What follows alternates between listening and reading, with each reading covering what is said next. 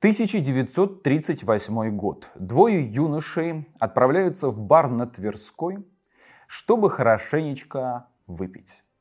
Там они выпивают, разгуливаются, и в голову, в их пьяную голову приходит идея заработать легких денег. Но они же вспоминают, что в их доме живет чистокровный немец, московский журналист, родом из Германии, который работает в газете «Франкфурт ан Allgemeine».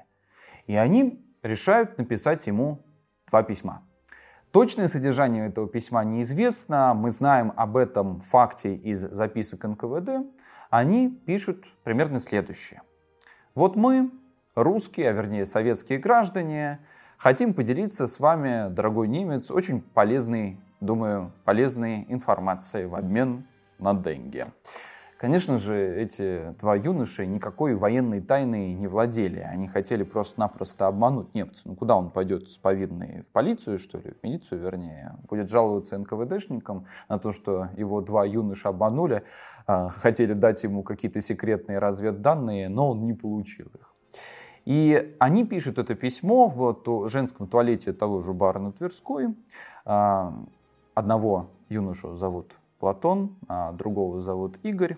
А, вот они пишут, Платон, вероятно, писал это письмо, и они передают это письмо горничной. Там неизвестно, либо сама горничная, такая бдительная гражданка Советского Союза, либо еще какой-то источник. Ну, в общем, эти письма оказываются в руках НКВД.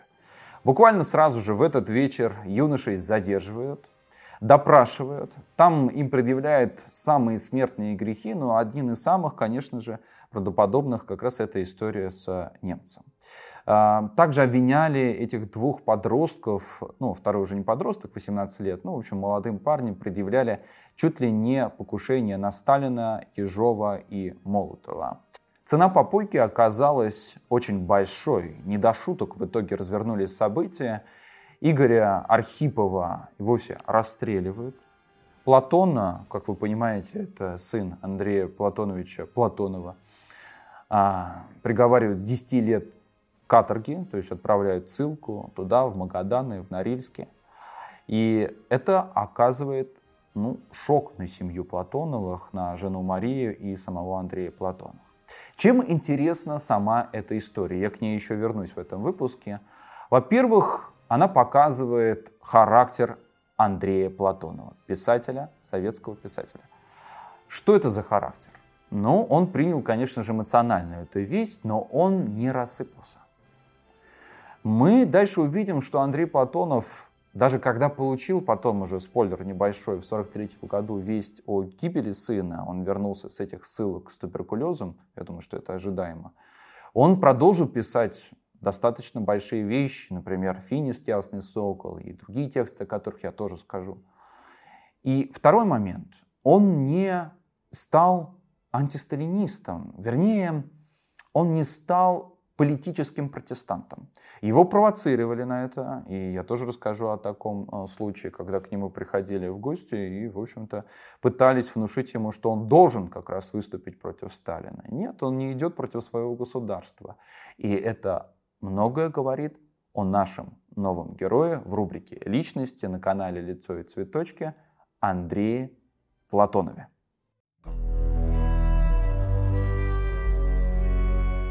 Итак, 28 августа 1899 года. Ямская Слобода. Это один из многих э, городов в России, где живут извозчики и почтовые гонцы. Воронежская губерния. В семье воронежских э, железнодорожных мастерских рождается Андрей Платонович Климентов. Такова его настоящая фамилия. Э, в семье Климентовых он был старшим сыном из пяти детей, которые выжили. И вот что он сам вспоминает дальше в своем рассказе, который так и называется «Ямская слобода» о своей малой родине. Колокол чугунный церкви был всей музыкой слободы. Его умилительно слушали в тихие летние вечера старухи, нищие и я. Кроме поля, деревья, матери и колокола, я любил еще и чем больше живу, тем больше люблю, паровозы, поющий гудок и потную работу. Потную работу. Ходили слухи, что Андрей Платонов, в общем-то, мало читал книг. Вот рождался такой миф. Даже его жена однажды подтвердила, что до 16 лет Андрей Платонов не брал в руки ни одной вообще книги. Конечно же, это была неправда. Но в то же время э, складывается такое ощущение, будто бы у Андрея Платонова и никогда и не было времени на то, чтобы прочитать книги. Если говорить современным языком, он был таким фактотумом, то есть мастером на все руки, кем он только не работал. Он работал и инженером, и изобретателем, и электротехником, и мелиоратором. Вот у кого сейчас, дорогие зрители, давайте честно э, признаемся, э, не зачешутся руки загуглить, а что это вообще такое мелиоратор.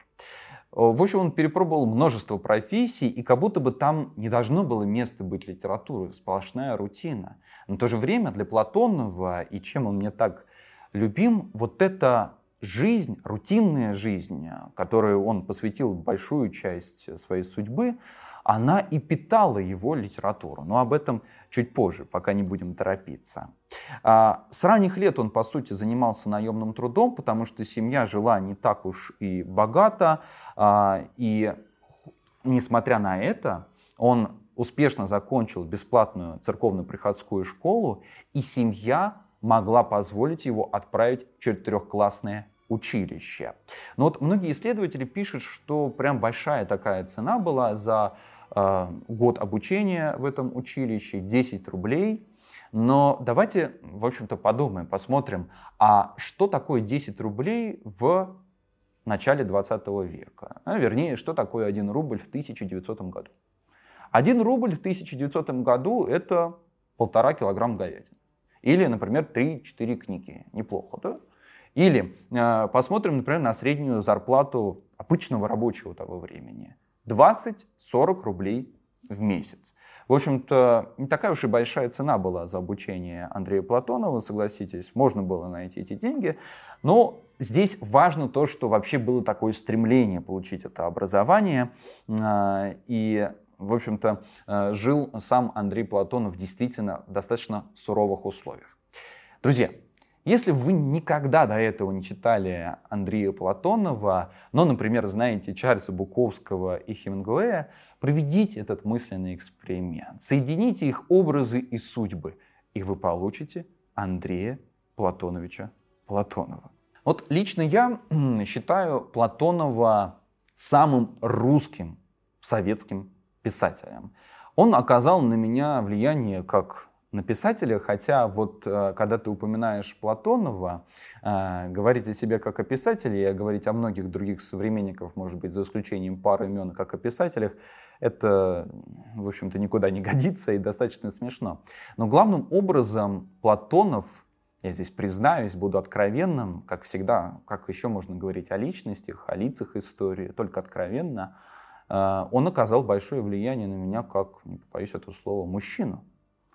Потому что он показал, каково это жить в мире, который, как правило, к человеку достаточно жесток и при этом сохраняя игривое отношение к этой жизни. Это Андрей Платонов. И в этом выпуске я намерен рассказать историю жизни э, писателя и на примере его текстов а, показать, каким мне представляется самый русский советский писатель.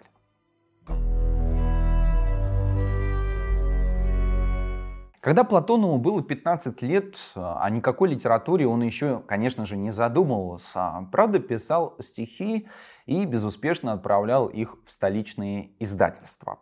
А, сначала он устраивается, вот в эти ранние годы, он устраивается конторщиком в, ю- в общество юго-восточных дорог. Там он прорабатывает полтора года за 20, собственно, рублей в месяц, о которых я уже сказал, и затем резко, спустя эти полтора года, переходит в рабочий класс. Почему он это делает, я попозже расскажу. Но сначала, в общем-то, хотел показать, а, как а, писатель еще будущий, вернее, писатель, знакомится с заводской жизнью. Вот отрывок из рассказа «Очередной». Я догадался обо всем. Вода, попав с нефтью в печь на жидкое литье, превратилась мгновенно в пар, который разорвал печь и выкинул вон расплавленный металл. Ваня лежал на полу вниз лицом, двигал ногами и руками и грыз зубами железные узоры. Белый бич попал на его спину и скоро, скорее, чем на полу, остыл на ней. Спина Вани была похожа на шлак, что выбрасывают из топок паровых котлов. Рабочие стояли молча. За окнами потемнело. Судороги в пальцах руки Вани быстро замирали.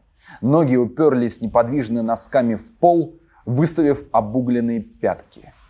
Старый Игнат был подле и плакал, вытирая невидящие глаза тряпками, которыми он обмотал свои сваренные руки. Через полчаса все машины были пущены, печи заправлены. Послушные моторы, воя, отдавали свою силу. Ремни, соединенные в концах своих сначала, змеясь и щелкая, бежали, бежали. Напомню, это 1915 год. Молодой Платонов резко переходит в рабочий класс по следующей причине. Он не хотел Э, воевать, потому что в разгаре была Первая мировая война. Он идет работать на завод, который занимается производством оружия. Но как только заканчивается революция, и как только Россия, в общем-то, подписывает вот этот позорный Брестский мир и выходит из Первой мировой войны, он снова возвращается в общество юго-восточных дорог, где работает, в общем-то, продавцом пассажирских билетов. Тогда же начинается и его чехарда в образовательных учреждениях. То он физик и математик, то он историк и филолог. В итоге все это заканчивается тем, что он становится студентом железнодорожного политехникума. И это уникальный на самом деле путь в литературу, хотя на самом деле э, примечательные особенности именно пролетарского писателя. То есть он заходит в большую литературу не с гуманитарным образованием, он заходит в большую литературу с техническим образованием. Правда, гражданская война, которая быстро настигла его родной город Воронеж, она, э, в общем-то, вынудила его познавать эту профессию на практике. Он сразу же устраивается машинистом, там он старательно работает и познает этот нелегкий путь, э, в общем-то, сразу же выходя из парты. Вообще, я очень люблю рассказ э, Платонова «Афродита». Это он, этот рассказ вызывает во мне особые чувства. Дело в том, что многие считают, что это рассказ вот об ужасах Великой Отечественной войны. Действительно, это тоже там показано.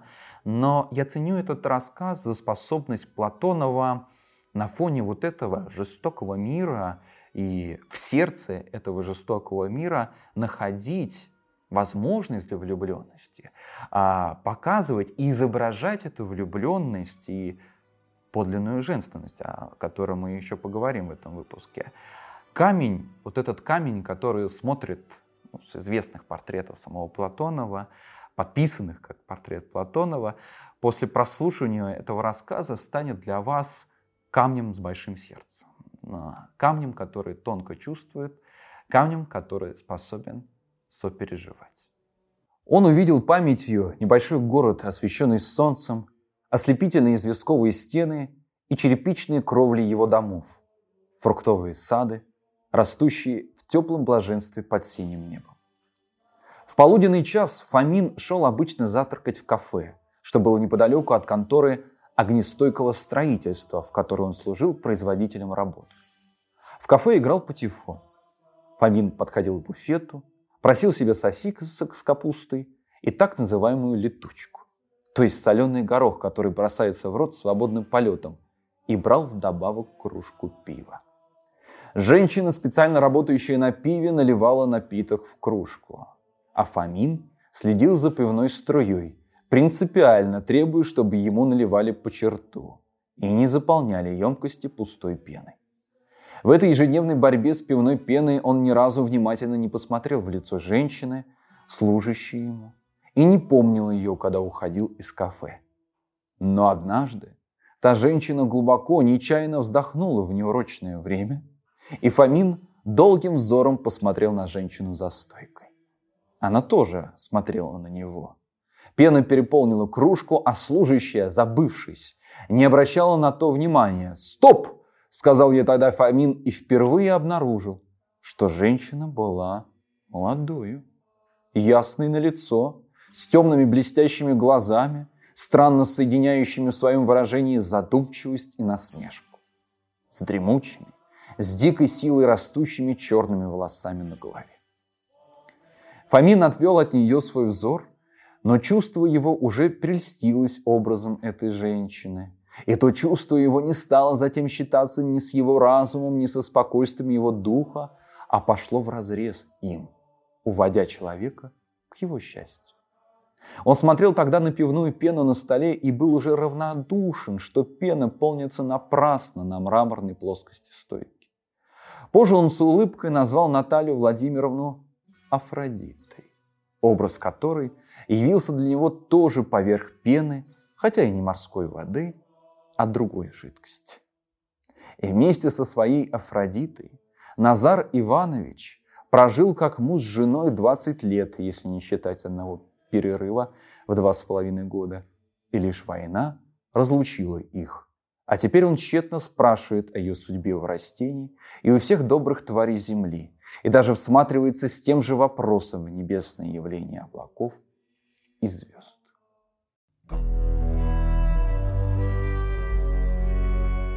Я уже сказал, что Платонов пробовал стихи. Правда, я не считаю их э, достойными прочтениями, считаю неудачными эти стихи.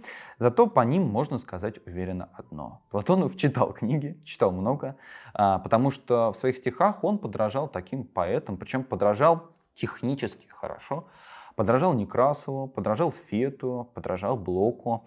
Кроме того, э, Платонов очень э, сильно интересовался философией, в частности, он любил читать Розанова, особое внимание уделял Ницше. Вообще, писательская среда того времени, начала 20 века, очень много посвящала внимания Ницше. Это, наверное, отдельная тема для выпуска литературного. Если вам интересно, напишите в комментариях, я обязательно посвящу, может быть, небольшой отрывок этому, а может быть, на целый выпуск сделаем. Так вот, Ницше занимает особое место в литературных интересах писателей советской поры. Э, Маяковский очень любил Ницше. Э, Максим Горький особо любил Ницше, он был большим его поклонником. Вот понаблюдайте за усами Максима Горького, как они меняются с его возрастом. Именно вот те периоды жизни, э, которые наблюдал с портретов э, Максима Горький, с портретов Ницше, он, в общем-то, копировал эти усы. Вот молодой Ницше, вот такие-то усы, и Максима Горького такие усы. У Ницше чуть постарше, и, соответственно, Горький тоже меняет свой имидж. Но не только, конечно, в усах это отражалось. Платонов в внешне не косил под фрица, но он очень много внимания посвящает его философии, ну и, соответственно, где Ницше в то время в русской литературе, там и Достоевский. А, повторюсь, я не буду зачитывать стихи Платонова, зато любопытна его статья, написанная в Воронежском журнале «После революции». Называется она к начинающим пролетарским поэтам и писателям. Там он пишет о доминировании коллективного творчества над индивидуальным. Он говорит о том, что в совокупности писатели, даже среди, если среди них, среди этой компании есть бездари, они будут приравнены к одному гению в этой толпе. Ну, в общем, это он убедительно или неубедительно, сами можете судить, аргументирует, но интересно другое. О том, как он заканчивает эту статью богоборческими словами. Мы взорвем эту яму для трупов. Оцените уже, да, какой слог. А, Вселенную осколками содранных цепей убьем слепого дохлого хозяина ее, Бога, и обругаем окровавленными руками своим построим то, что только начинается теперь.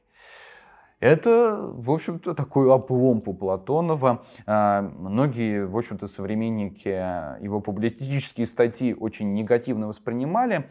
Но если говорить, например, современным языком, Платонов умел, по сути, продвигать свое творчество. Вот у него есть стихи, есть какая-то ранняя проза. Мало читают, еще слабо публикуют. Но зато публицистика очень хорошо заходит. То есть, условно говоря, он, если бы вел телеграм-канал, он бы как раз хайпил на вот этих записях о современности, о том, какой расклад есть в сегодняшнем дне. Хороший, по-моему, такой совет современным многим литераторам и вообще деятелям культуры. И на эти публицистические статьи просто не могут не реагировать. Он активно мочит в своих статьях Врангеля, активно мочит буржуазию. Э, и Ака Маяковский, он хейтит ананасы шампанским. Пока истомленные голодные рабочие еле стоя у станков, последними силами двигают вперед революцию. А, Платонов активно агитирует за новую власть, он в том числе ездит в деревни с агит-бригадами, где говорит о новом коммунистическом а, будущем. А, и, скорее всего, скорее всего, такая моя гипотеза, Платонова современные феминистки бы съели бы живьем, потому что он пишет следующее – Коммунистическое общество – это общество мужчин по преимуществу, утверждал он в статье а, «Будущий октябрь». Равноправие мужчин и женщин – это благородные жесты социалистов, а не истина. Истины никогда не будет. Пора пересмотреть взгляд на этот вопрос. Человечество – это мужество, а не воплощение пола женщина. А, надо пояснить, а, у Платонова была целая концепция, согласно которой пол — это лава, простите, пол — это буржуазия, нечто, чего не должно существовать. То есть логика такая. Буржуазия произвела пролетариат, пол породил сознание, Пол, то есть это душа буржуазии, а сознание — это душа пролетариата. Соответственно, все, душа создана, тело уже не нужно, тело бренное, у него строится вокруг этого целый а, концепт антисексуса, так называется один из его текстов, где он, в общем-то, презирает плотские удовольствия, это сильно его терзает в реальности. А, и он как будто говорит, что и женщина, в принципе, существовать, соответственно, не должна. Зато в коммунистическое будущее Платонов явно хотел забрать с собой Христа. Он говорил о том, что это трушный такой мужик, трушный пролетарий, плотник, в конце концов.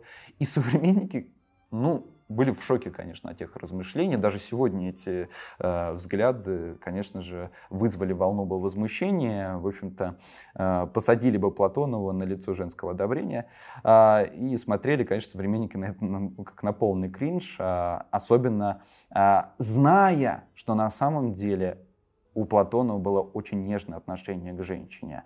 Поэтому рекомендую феминисткам пока на Платонова не нападать, не канцелить э, э, пока что еще юного пацана, писателя, а открыть для начала, собственно, тот рассказ Афродита, о котором я уже говорил. И понять, что любитель философии Ницше, Ницше, в основе философии которого и лежит женское начало, Ницше, который придумал концепт о дионистическом и аполлонистическом, который воспевал Диониса, а Дионис это и есть хаос, это и есть женская энергия, он, в общем-то, был достаточно любезного мнения о противоположном поле. Платонов однажды прошел тест на хорошего писателя. Ну, э, что это значит? Для меня один из критериев хорошего писателя — это способность достойно, без пошлости описать соитие, коитус.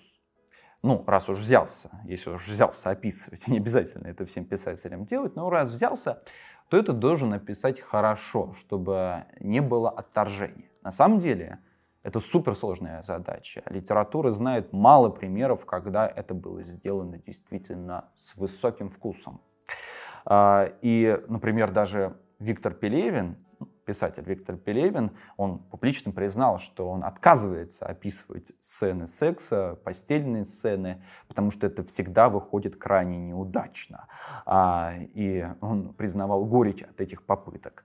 Поэтому, это мое мнение, Пелевин в подметке не годится а, Платонову, который умел описывать эти сцены, умел передать ощущения героев во время, ну, в общем-то, соприкосновения с противоположным полом. Он умел сделать так, чтобы в читателе щелкнуло то, что заставляет поверить, и то, что заставляет идти за этим писателем, зайти за его слогом, зайти за его э, мыслью и его чувством.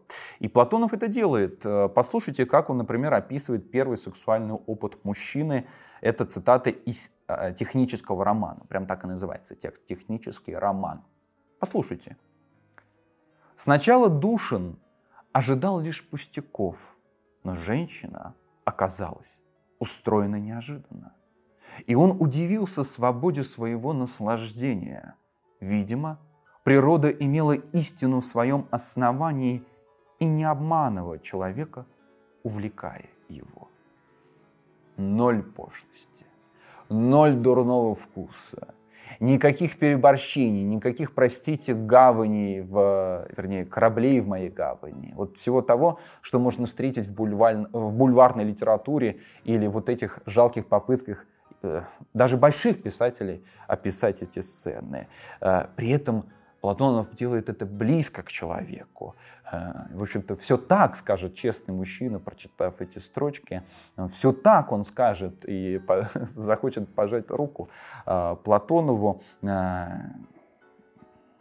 и, в общем-то, таким образом выглядит вот этот пролетарский, бессердечный писатель Андрей Платонов.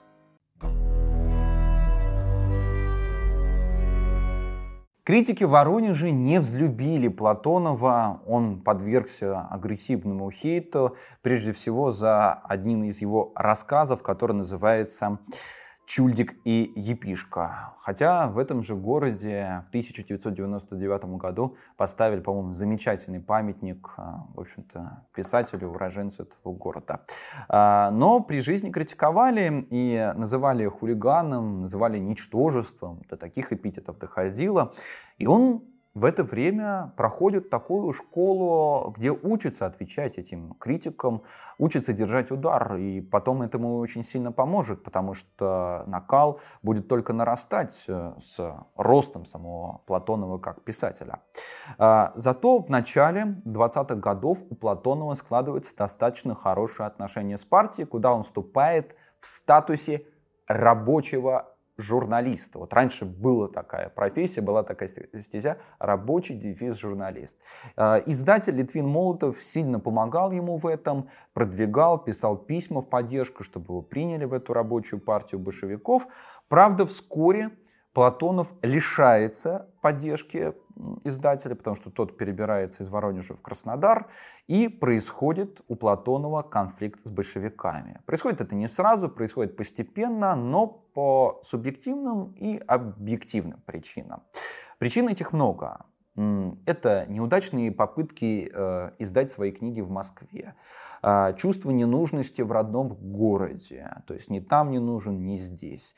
Женитьба Платонова и голод в Поволжье. Все это такая совокупность, комплекс причин, которая разрывает отношения с большевиками. Некоторые из них очевидны, некоторые нет, но вместе они решают этот вопрос. Ну давайте как бы по порядочку. Про книги понятно. Да, то есть не оценили талант столицы, и здесь надо сказать, что Платонов, наверное, чрезмерно уповал на вот эту столичную руку, которая должна была решить различные вопросы. Это касалось потом его рабочих моментов, когда он работал э, на различных э, плотинах, э, на электростанциях, заводах и прочее. Э, это первая причина. Вторая причина – критическое положение из-за голода вынуждало вообще многих современников тех событий, переосмыслить революцию гражданскую войну, и Платонов в этом плане был не исключение, потому что возникали закономерные вопросы к власти, но это во все времена было так, друзья. То есть, когда голод подступает, сразу же критика кому? Государству, потому что оно должно отвечать за провизию, оно должно отвечать за логистику и сельское хозяйство. По поводу женитьбы. А, Платонов женился раз и навсегда в своей жизни. Это вообще отдельная история. Женился он на Марии Александровне. Мария была непростого происхождения. Она вела происхождение от рода семьи Шереметьевых. То есть э, такой мезальянс, если говорить сословным языком, но уже сословий-то никаких нету. Но тем не менее, э, Платонов был из рабочей семьи, напомню. Они были в этом плане немножечко разные, то есть иного рода. А познакомились они, тем не менее, где могли познакомиться журналист, будущий писатель и вот и интеллигентка, по сути. Познакомились они в университетской библиотеке. Тогда Мария была редактором или редакторкой э, местного журнала. Платонов тогда был уже известным публицистом, ходили про него слухи, что он там написал сотни различных брошюр, статей, но не печатался в университетской газете, потому что считал ее мещанской.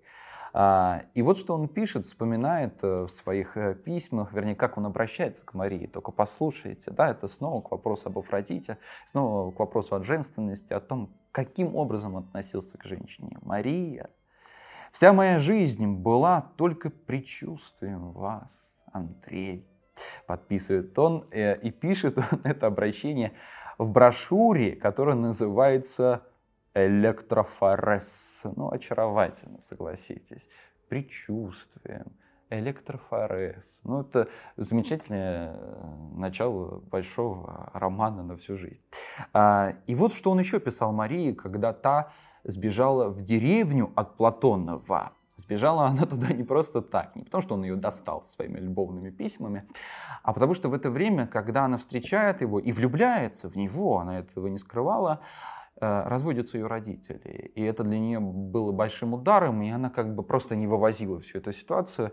И она сбежала в деревню, э, и вот что он пишет ей туда, в деревню, обращаясь к ней. «Переполняется во мне душа и не могу больше говорить.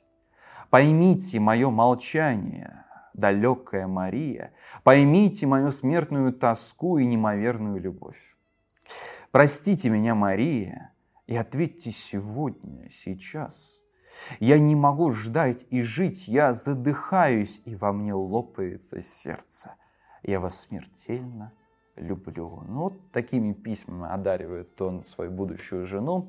И вскоре у них происходит сближение. Ну, как думаете, какая причина вынуждает их съехаться? У них рождается сын, любимый сын. Здесь второй вопрос. Угадайте, как его назвали? Я уже в начале выпуска говорил. Назвали его Платоном. И молодые люди, в общем-то, после рождения этого сына становятся немножечко ближе. И 7 ноября 1922 года, в годовщину революции, Платона по настоянию матери Андрея Платона. Он очень сильно зависел от своей матери. Не знаю, совпадение это или нет, я не хочу впадать в какой-то фрейдизм и психологию, но ее тоже зовут Мария. Она была очень религиозной, и она настояла, чтобы Платона крестили. Друзья, это 1922 год, чтобы вы понимали, в разгаре антирелигиозная кампания. В моем родном городе Волгограде сносят храм Александра Невского, просто-напросто, чтобы вы понимали. Да? То есть происходит такая атеистическая кампания, в это время его сына крестят в церкви, хотя, например, э, в это время, и в это время как раз-таки э, Платонов э, прощается с партией. Итак, как в конце концов Платонов разорвал с партией? Он для начала пишет с большим рвением, никаких антибольшевистских высказываний у него нету, но он пишет текст, где предлагает две безумные идеи, которые тоже как бы заставили публику ошарашиться. Он предлагает еще раньше Сталина провести чистки в рядах большевиков. Он говорит, давайте очистим большевиков, а тех, кто там еще не совсем рьяно нас поддерживает, еще не всю жизнь, не все здоровье отдал, а вот те, кто останется, давайте обеспечим их достойной жизнью. Материально обеспечим, чтобы они ни в чем не нуждались. Ну, план понятный. Конечно же, он относил себя к остальной части. И когда в общем-то, ожидаемо разразилась полемика по поводу этой статьи. Он начал вступать в спор с критиками, он выступал против аскетизма э, среди истинных коммунизма. И вот, чтобы вы понимали, почему эта статья на самом деле так э, повлияла на отношения Платонова с партией. В это время, когда он рассуждает об этой э, шикарной жизни, по сути, большевиков, которая должна быть, тут, как бы награда за то, что они так верны партии, разрастается в Поволжье голод. То есть, да, понимаете, Платонов говорит о, по сути, обогащении, о том, чтобы большевики ели чуть лучше, а в это время Поволжье голодает. И, конечно же, это было, ну, идеи Платонова были неуместными, и вскоре его засчитывают как достаточно шаткого элемента и под этим предлогом выгоняют из партии. Но это еще не все. Это не единственная причина, по которой это случается. Он критикует большевиков за бюрократический аппарат. Он осознает вот этот голод в Поволжье, и он разрастается с такой с критикой о том, что вот бюрократия слишком медленная, она не справляется с вызовом который стоит перед государством, она безразлична к судьбам обычных людей. А, и действительно, в годы вот этого голода в Поволжье а, погибает просто-напросто миллионы людей. И а, он, Платонов, воспринимает это как личный вызов. И он как бы оставляет литературу на время и начинает заниматься гидрофикацией и строительством латин. А, и следующие четыре года а, Платонов был, как бы, повторюсь, сказали бы сейчас, фактотомом, он мастер на все руки, но в то же время он еще и культур-трегер. Он ездит по деревням, показываем старикам и старушкам, да и просто местным жителям кино. Он размещает в газетах объявления, пишет, продолжает писать в них статьи, занимается изобретением, которая помогает, а, собственно, людям а, себе воду обеспечить в деревнях и в селах. И жил при этом он, конечно же, крайне бедно. И только на второй, где-то третий год вот этой своей работы он, наконец, получает машину, которая ему очень нужна для разъездов по этим селам и деревням. Он получает старенький форт, на котором ездил в командировке. А когда же, собственно, возникает вопрос, когда же он занимался литературой при такой занятости? Платонов действительно продолжает писать рассказы. Я вот рекомендую вам прочитать его гениальнейший рассказ, который называется «Бучила». За этот рассказ он получает даже отдельную премию. Он проходит такой жесткий конкурс. На этот конкурс подавались тысячи рассказов, текстов, и он входит в десятку лучших текстов. Ну, это достаточно а, такой аргументированный довод к тому, что он был замечен а, большим, большой литературой. А, но он параллельно этому начинает заниматься заниматься еще литературной критикой. Он разрастается с большой критикой в сторону, например, Алексея Толстого, Андрея Белого и Виктора Шкловского. Он обвиняет их в диком левачестве. То есть, как видим по тону, по гону самого э, Платонова, он э, не стесняется в выражениях, он совершенно искренен в своем запале, и, э, в общем-то, поэтому, наверное, его и никогда и не обижала советская власть, не было никаких репрессий, даже среди записок спецслужб, ну да, следили за, там, за видными писателями, посматривали, но никаких обвинений ему не предъявляли. И даже когда случилась эта история с сыном, на него тоже не было брошена тень. А, но об этом чуть позже еще обязательно тоже скажу. А, дело в том, что вот он критиковал, критиковал многих писателей, в том числе и Виктора Шкловского, но однажды Виктор Шкловский и Андрей Платонов встречаются. Шкловский приезжает в Воронеж к Платонову, ну, по своим делам, по своим командировкам, и нет, он не надавал по мордасам Платонову. Они сели за стол, они выпили водки. Платонов, надо признать, любил выпить. Он смотрел на алкоголь как на один из таких один из ключей, который раскрывает душу человека, и тем самым он как бы питался а, вот тем, что видел, и переносил это в свои рассказы. Он ценил вот такие состояния, и свои, и чужие. Но это было клеем его литературной среде. В общем-то, и ничего с тех пор, на самом деле, а, для многих писателей, современных в том числе, не изменилось. Будем честны, друзья. А, так вот, э, просто на самом деле это такая невероятная иллюстрация. Я бы так хотел, чтобы кто-нибудь снял какую-нибудь серию, может быть, сериалы, ну или хотя бы постер нарисовал. Это, смотрите, как клево. Самый русский советский писатель Андрей Платонов, великий литературный критик, вообще литературовед Виктор Шкловский, они едут на раздолбанном форде по Воронежу. Ну круто же, согласитесь. Где еще такое можно увидеть? Это вот масштаб личности и, в общем-то, тот фон, на котором они живут. Но вот что сам вспоминает а, Платонов о той паре. Он пишет, чтобы я не подох с голоду, меня приняли на должность инженера-гидротехника. Одновременно началась травля меня и моих домашних агентами ЦК Союза. Это он уже описывает свою жизнь, когда он перебрался в Москву.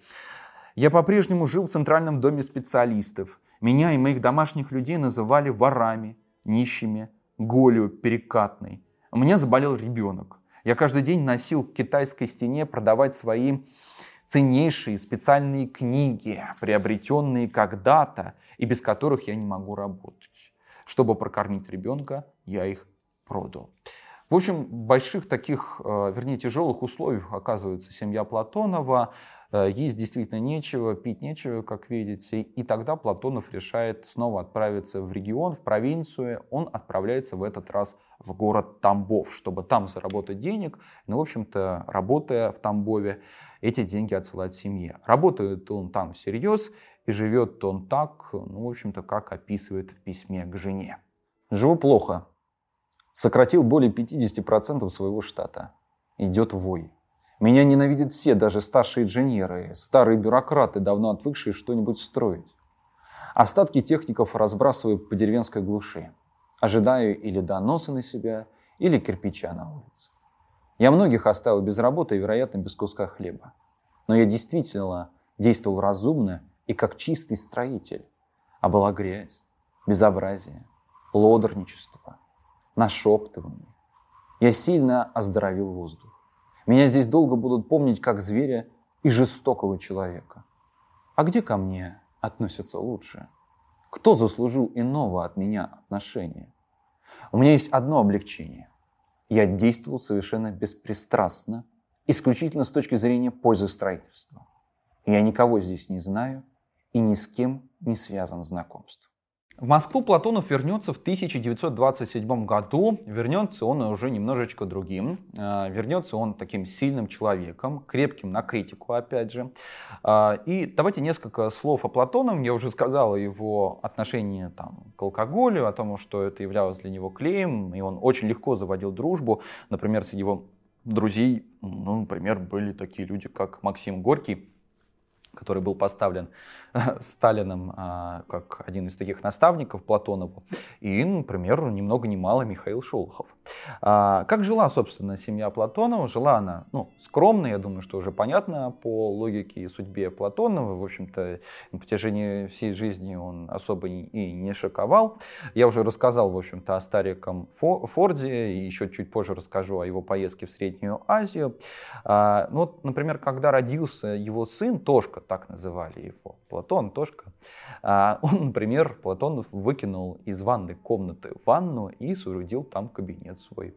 А, а до этого он, в общем-то, трудился в спальне, и там так устроена была конфигурация комнаты, насколько я понимаю, он как бы чуть-чуть за печкой сидел, и у него создалось такое локальное пространство, где никто его не отвлекал. А, и пишущей машинкой он не пользовался, пользовался он обычным карандашом и бумагой, был верен все время ей. Он таким образом как будто бы вот многие исследователи Платонова, в том числе там из серии Жазел и другие э, Платоноведы, они все время, вот, все время подчеркивали, что Платонов, он, он как бы все время предвидел свое будущее, вот он его предрекал, чуть ли он его не накаркивал. Э, я, честно, не фаталист в этом плане и не филолог, наверное, это слова-синонимы в данном случае, когда мы говорим о Платонове, все-таки э, ну, позволю себе такую фразу, что как будто бы он готовил себя к военкоровской деятельности во время Великой Отечественной войны.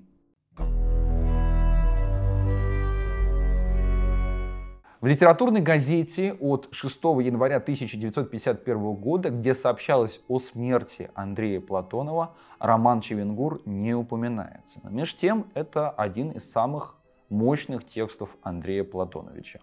А, один из его лучших, наверное. Повторюсь, я не филолог, я читатель, и, как вы уже, наверное, поняли, большой поклонник Андрея Платонова, который просто-напросто умеет работать с источниками и каким-то образом а, связывать пару слов перед камерой. Поэтому я позволю себе давать такие оценки. Роман Чевенгур, по моему мнению, является такой подготовкой к роману Котлована то есть неким его черновиком. То есть он, а, Платонов, еще искал тот язык, о котором позже напишет Нобелевский лауреат Бродский примерно следующее. Платонов сам подчинил себя языку эпохи, увидев в нем такие бездны, заглянув в которые однажды он уже больше не мог скользить по литературной поверхности, занимаясь хитросплетениями сюжета, типографическими изысками и стилистическими кружевами. То есть, если вы читали роман Котлован, вы понимаете, о чем речь. Там он как бы пересобирает э, язык, он таким образом пересоздает ту реальность, которую, ну, в общем-то, хотели создать э, строители нового мира и строители нового человека. О романе Котлована я чуть позже, конечно же, скажу.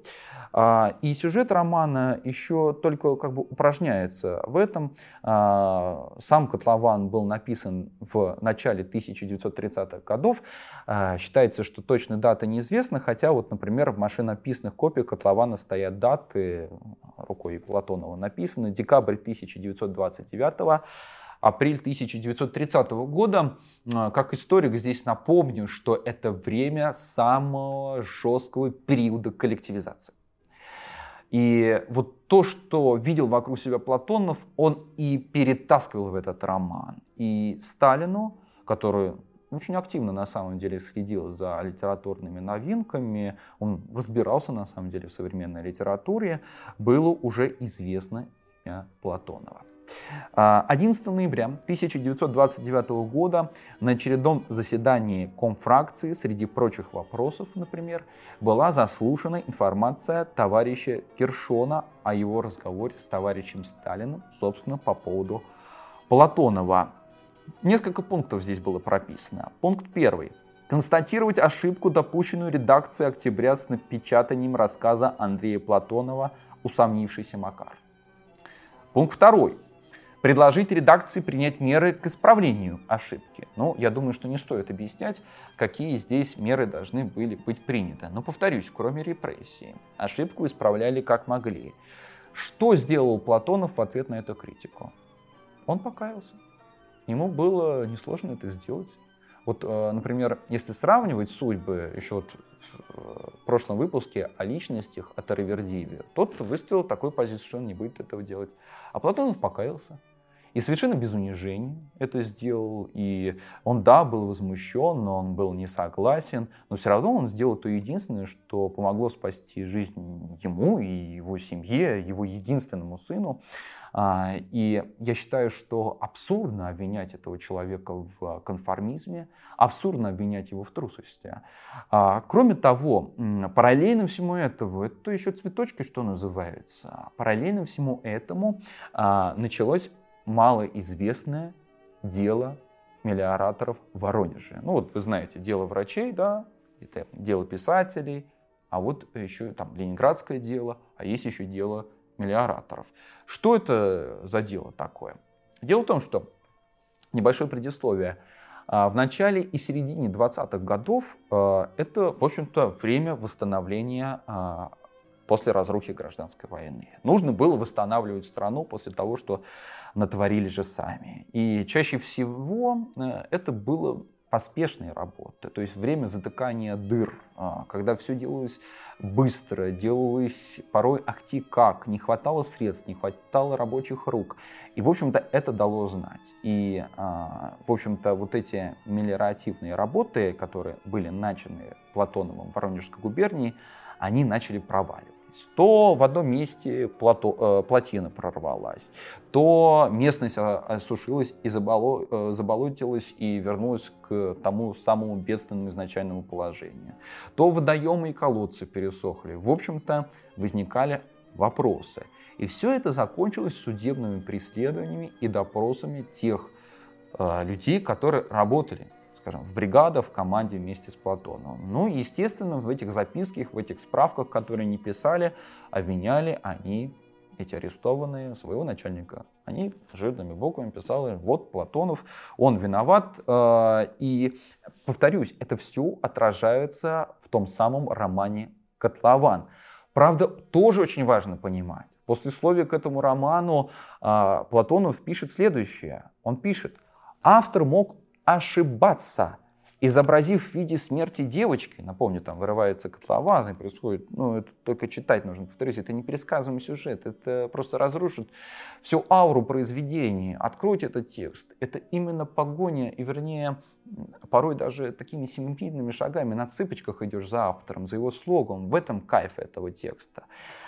Он пишет, что э, не э, хотел изображать в виде девочки гибель социализма.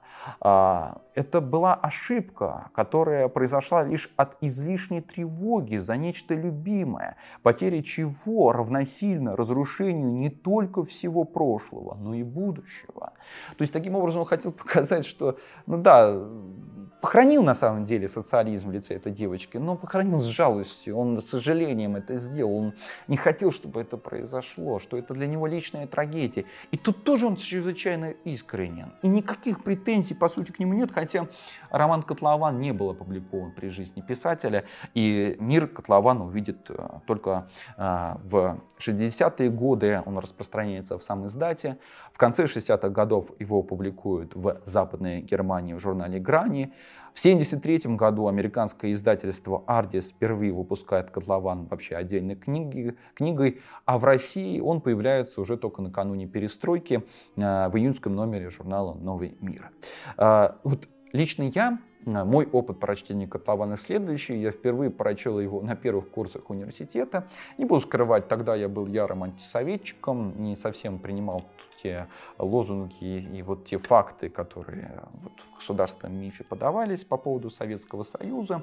И я увидел там однозначную метафору, конечно же, в этом котловане, что вот это на самом деле есть антисоветский роман. В том, что вот тут показано, как несправедлив вот этот новый дивный мир, который хотели построить большевики. Спустя время, когда в моей жизни, скажем так, произошел я называю консервативный переворот, несколько иное а, представление, в том числе о государстве, об обществе, о своей жизни общества. Вы уж мне извиняете же, да, что я так откровенен, это в конце концов мой блог, поэтому я могу сюда и о себе говорить, а, сюда о себе говорить. Так вот, э, я перечитал этот роман спустя небольшое время и обнаружил, что оказывается э, в этом романе больше интонаций, больше метафор, чем просто вот это, на самом деле, оказывается скупая, сухая мысль. Ну вот, государство такое, ну, скукота. А вот этот э, пересмотр некоторых жизненных ценностей помог э, увидеть в романе «Котлован» более сильное произведение, а оно просто-напросто мощнее, оно красочнее. Поэтому, друзья, рекомендуем, вот как бы, когда вы замечаете, что изменяются ваши взгляды на какие-то вещи, ну, может быть, по политическим вопросам, не обязательно только по ним, может быть, вы пересмотрели свой взгляд на кофе, попробуйте перечитать этот роман «Котлован», вы увидите, как вы тоже вместе с ним изменились. А, а если, например, я все время говорю, роман Котлован, на самом деле это повесть. Если вам лень читать всю эту повесть, э, ну, она на самом деле не такая большая, тем не менее, я рекомендую прочитать э, вам один из моих любимых рассказов, который называется «Мусорный ветер». Альберт Лихтенберг увидел с ожесточением, что его жена стала животным. Пух на ее щеках превратился в шерсть, глаза сверкали бешенством, и рот был наполнен слюной жадности и сладострастия. Она произносила над лицом возгласы своего мертвого безумия. Альберт закричал на нее и отогнал прочь. Одеваясь, Лихтенберг видел, как заплакала Зельда, улегшись на полу. Нога ее заголилась, она была покрыта одичалыми волдырями от неопрятности зверя. Она даже не зализывала их. Она была хуже обезьяны, которая все же тщательно следит за своими органами. Правда, Максим Горький, который был наставником э, Андрея Платоному, он этот рассказ раскритиковал, хотя ранее пел ему дифирамбы, потому что в этом рассказе он увидел уравнение. Тогда, я напомню, это 30-е годы, друзья, э, тогда еще не было, например, вот как у нас сейчас уголовной статьи за реабилитацию нацизма, э, под, который подходит следующее действие, это уравнение советского режима и нацистского режима. И вот как бы Максим Горький заявляет о том, что именно это Платон, Платонов и делает. Но я считаю, что это какая-то не совсем справедливая оценка, потому что главный корень всего этого рассказа заключается именно вот в пролетарском характере самого писателя. Он до мозга костей в этом рассказе пролетарский. А, но это объяснение, конечно же, не годилось э, в Кроме того, объяснение экзистенциальное заключается в том, что если вы прочтете этот рассказ, вы увидите, что на самом деле Платонов пишет именно об одиночестве. Как, например, даже тот же Хемингуэй не писал. Я думаю, что он в этом плане наш русский писатель мастеровитие, не уменьшая, опять же, талант Хемингуэя, это говорю. А, и в общем-то, чтобы снова не попасть под эту опалу, тогда э, Платонов соглашается поехать в писательский тур, тоже, в общем-то, такое э, словечко забытое в современной нашей литературе, в современной нашей реальности, в писательский тур по Средней Азии. Конкретно он едет в Туркменистан. Там он мечтает написать текст о тех самых народах, которые живут в этой степи. И показать вот их сущность через следующую трагедию. Так Платонов ее видел. Он напишет а, там достаточно известную повесть, которая называется «Джан». А, там он покажет э, не сколько там э, кухню, быт, традиции. Он покажет, как живут вот эти народы, казахи, а, узбеки, туркмены и другие народы Средней Азии, которые вынуждены вскапывать снова эту плотину, рыть яму и э, снова видеть, как в нее заливается вода, и снова осыпается туда земля, и снова повторять из раза в раз одно и то же рутинное действие, и не думать при этом о высоком, но в то же время это высокое выражать. Вот что получилось у Платонова в этом рассказе. Ну вот послушайте, например, небольшой отрывок. «Мы больше не допустим несчастья», — ответил Чагатаев. «Кто такие вы?» «Мы?» — тихо и неопределенно подтвердил Чагатаев. «Это мы». Он почему-то стыдился говорить ясно и слегка покраснел, словно тайная мысль его была нехороша. Вера обняла его на прощение. Она следила за часами, разлука подходила близко. «Я знаю, ты будешь счастлив. У тебя чистое сердце. Возьми тогда к себе мою Ксению». Она заплакала от своей любви и неуверенности в будущем. Ее лицо вначале стало еще более безобразным, потом слезы омыли его, и оно приобрело незнакомый вид – Точно Вера глядела издалека чужими глазами.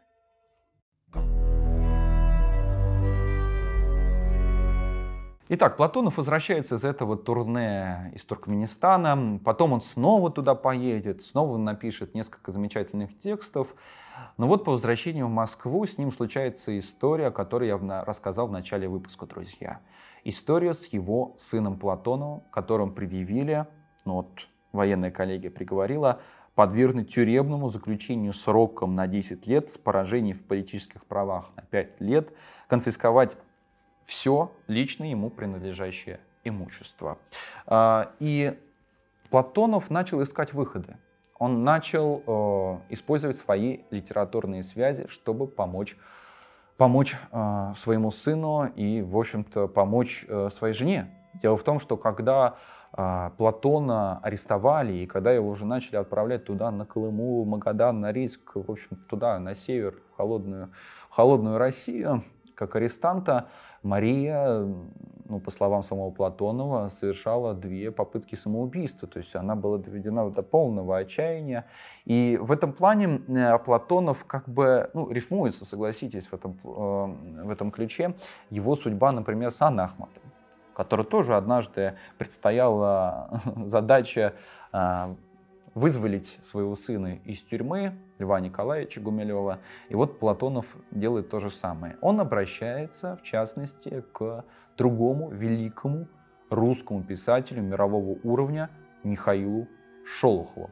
Вот вокруг этой истории много различных версий, интерпретаций, мемуаристы пишут, причем с прямыми цитатами. Кстати, как говорила сама Анна Ахматова, э, те, кто использует прямые цитаты в автобиографиях и в, в описаниях чужой жизни, их, в общем-то, нужно мягко говоря, убивать. Э, ну, поэтому и рождаются различные мифы и слухи. Ну, вот одна из таких версий. То, что однажды Платонов, собственно, приглашает Шолохова все в гости, накрывает стол, они выпивают вместе, и тогда он просит, напрямую просит Шолохова о том, чтобы спасти своего сына. По другой версии, э, Шолохов сам приходит к Платонову, он узнает о том, что Тошка в тюрьме, Тошка арестован, и поскольку у Шолохова племянник тоже что-то натворил, он, э, Шолохов говорит, ну, я сейчас к Сталину пойду, тоже за свою племяшку говорить, давай и за сына твоего скажу. Ну и Платонов на радость говорит, конечно, да. И вот Шолохов приходит к Сталину, он рассказывает всю историю, он говорит о том, что вот парень был невидно посажен, ничего плохого, дурного не хотел, да, гадость сотворил, там уж не столько освободить, но хотя бы смягчить наказание, уже два года он чалится по лагерям. И Сталин кивает, говорит, хорошо, понятно, все отлично, готов, он, но он вызывает Берию. Он вызывает Берию, чтобы согласовать а, вот эту реабилитацию юноши. И тогда, ну, это тоже как бы на уровне байки, мне кажется, ну, тоже интересная такое, такая история. Они с Берием, Сталин и Берия начинают ругаться матом по-грузински они не договариваются о том, чтобы освободить Платона. А, ну, у нас же как, э, когда мы смотрим фильмы, посвященные там Сталину, сталинскому времени, вот изображают да, в Кремле Сталин вызывает Берию, у них такие холодные, они как акулы, да, общаются между собой. Но нужно же реально представлять, они оба грузины, наверное, они могли себе это позволить. Ну, в общем, насколько это правда, неправда, вы сами судите, друзья. Пишите в комментарии, если верите, что Берия и Сталин ругались матом друг на друга.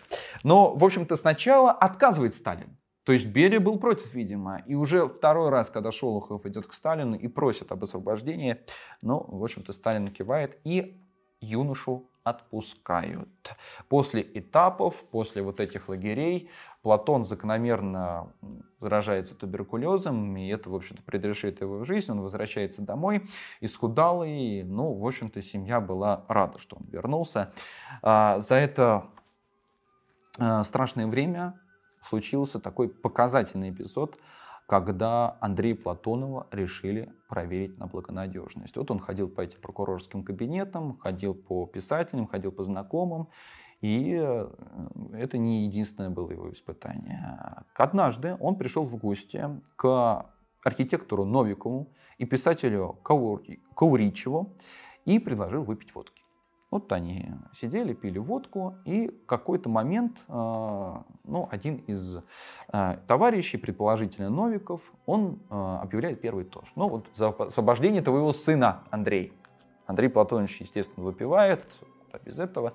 Ну, тогда, видимо, это мемуаристы скрывают, потому что очень сильно любят Андрея Платонова, но я не меньше его люблю, поэтому скажу как раз-таки.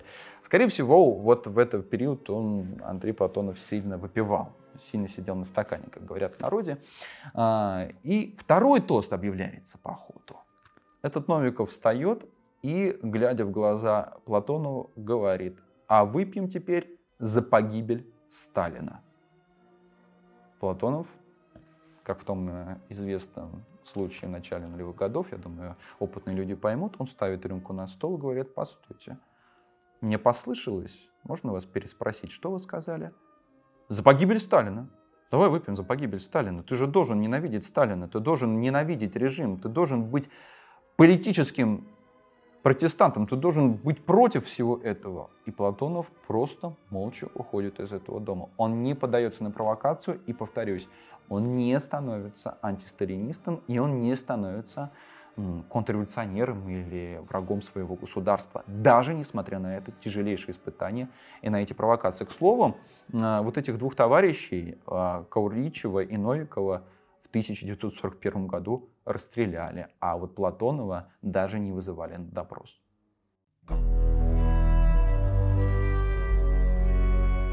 В июне 1941 года начинается Великая война. И все эти напряженные отношения со спецслужбами, напряженные отношения с коллегами, с критиками навсегда прекращаются в жизни Платонова. А, Платонов пишет военные рассказы. Один из самых известных рассказов – это рассказ «Броня». А, оттуда, в общем-то, и эта замечательная цитата. «А как же мы пройдем через фронт? На Бога?» – спросил я у Савина, когда мы шли с ним по одинокой полевой дороге, обросшей дебрями великих урожайных хлебов. Савина, однако, не озадачила наша дорога к неприятелю. «Почему на Бога?» – сказал он. «По России же идем. И тут и там Россия, и мы русские. Так сквозь и пройдем. Чего нам у себя дома пугаться? Где схитрим, где спрячемся, а где осилим? Там и с врагом побьемся, а там и наша деревня близко будет». В 1942 году Платонова зачисляют на военную службу как военкора в газету «Красная звезда». Тогда редактор «Звездочки» Ортенберг вспоминает, советовали ему наблюдать на фронте, в войсках, боевую жизнь писать и о том, что ляжет на душу. На оперативные задачи его, как правило, не отправляли, но за время вот этой службы он получил звание капитана, правда, там были лазейки, не совсем это законно было сделано, потому что он был беспартийным, тыры-пыры, а к концу войны он заканчивает в статусе майора. Э, героями Платонова в его статьях, его рассказах становятся э, моряки-севастопольцы, партизаны и обычные молодые советские солдаты. А, из воспоминаний о Платонове известно, например, как однажды он а, пришел на поле боя, уже вернее, сам бой закончился, и он увидел, как на земле лежат а, трупы русских солдат, и он подошел, он уже был сколько ему лет? Получается 42-43 года, зрелый такой человек. Многие из них годились ему в сыновья, и он натурально целовал этих погибших юношей в губы. И тогда же, 4 января 1943 года, Платонову придется принять весть о гибели его сына. Платонов был человеком мужественным и самоотверженным. Он обходил штабы фронтовые, армейские, даже дивизионные, не задерживаясь там, а свой путь держал в полк, в батальоны, в роты, в окопы, в блиндажи наши, встречаясь с героем своих очерков. Вел с ними беседы, составлял анкеты, брал интервью. Но Платонов больше всего любил слушать. Через отдельные реплики, слова он понимал, чувствовал настроение бойца, его душу. Вот почему он и рвался на передний край, где по-настоящему можно было увидеть боевую жизнь и человека в экстремальных условиях. Так о нем пишет редактор газеты, где Платонов работал с такими мастодонтами, как Симонов, Катаев, э, Толстой, Шолохов. И вот еще одно воспоминание, уже когда он вернулся с фронта. В конце войны его привезли с фронта на носилках с кавернами в легких, с неизлечимым туберкулезом и сбросили на диван, с которого он все реже вставал. Иногда выходил во двор, медленно ходил тут чужим, чехоточным мастеровым среди студентов. Но на самом деле не все время он провел на диване в своей квартире. Лечился Платонов еще и в Крыму, выезжал туда надолго. Но в то же время опять же, та судьба невероятно его истерзала. Повторюсь, на фронте он узнал о смерти сына. До этого он сильно мучился, чтобы его вызволить оттуда. Постоянная травля по поводу рабочих моментов, по поводу литературных его текстов. Хотя здесь он сам провоцировал публику, может быть, не специально. И вот он возвращается с фронта, и у него рождается дочь. Это дает ему невероятные силы, новая жизненная энергия. Дочь рождается, еще война не окончилась, 11 октября 1944 года. И называли э, они супругой, это дочь, в общем, как супругу и зовут, Марией. Э, Платонов, правда, из-за туберкулеза, и, в общем-то, это и станет причиной его смерти, смотрите, как долго да, он мучился еще до 1951 года, он не мог обнять свою дочку, но он постоянно, в общем-то, спрашивал о ней, когда, например, находился в Крыму, где он лечился.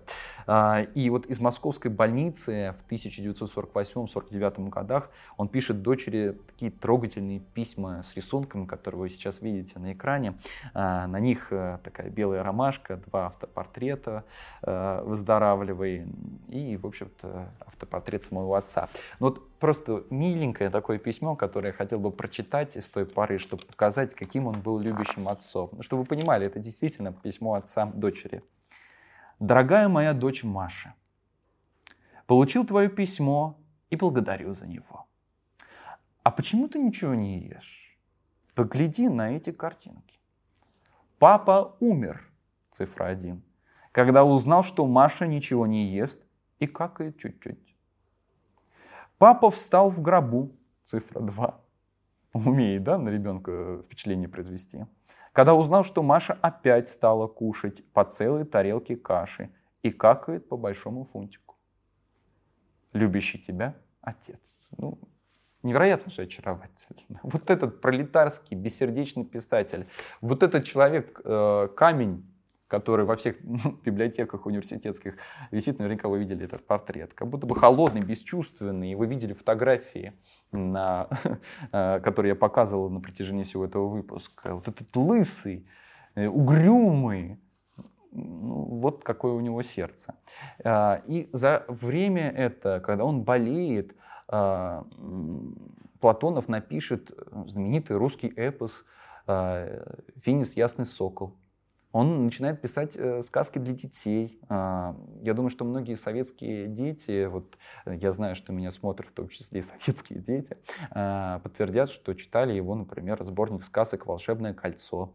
И до конца своей жизни он работает над э, пьесой «Ноев ковчег». То есть он находился в таких ну, находился, как бы сейчас сказали, в ресурсе, в тонусе. Он до конца своей жизни посвящал литературному труду и, как мы видим, до смерти любил свою дочку.